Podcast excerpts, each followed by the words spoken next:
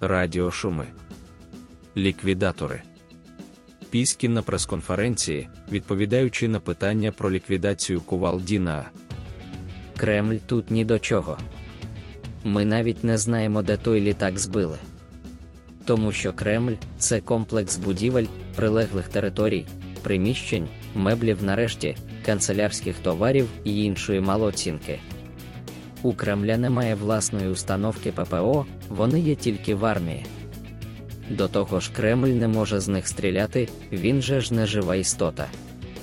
Ба більше, збиття літака відбулося в Тверській області, на наших старих територіях, а президенту зараз не до них, він зайнятий новими територіями, записаними в Конституцію.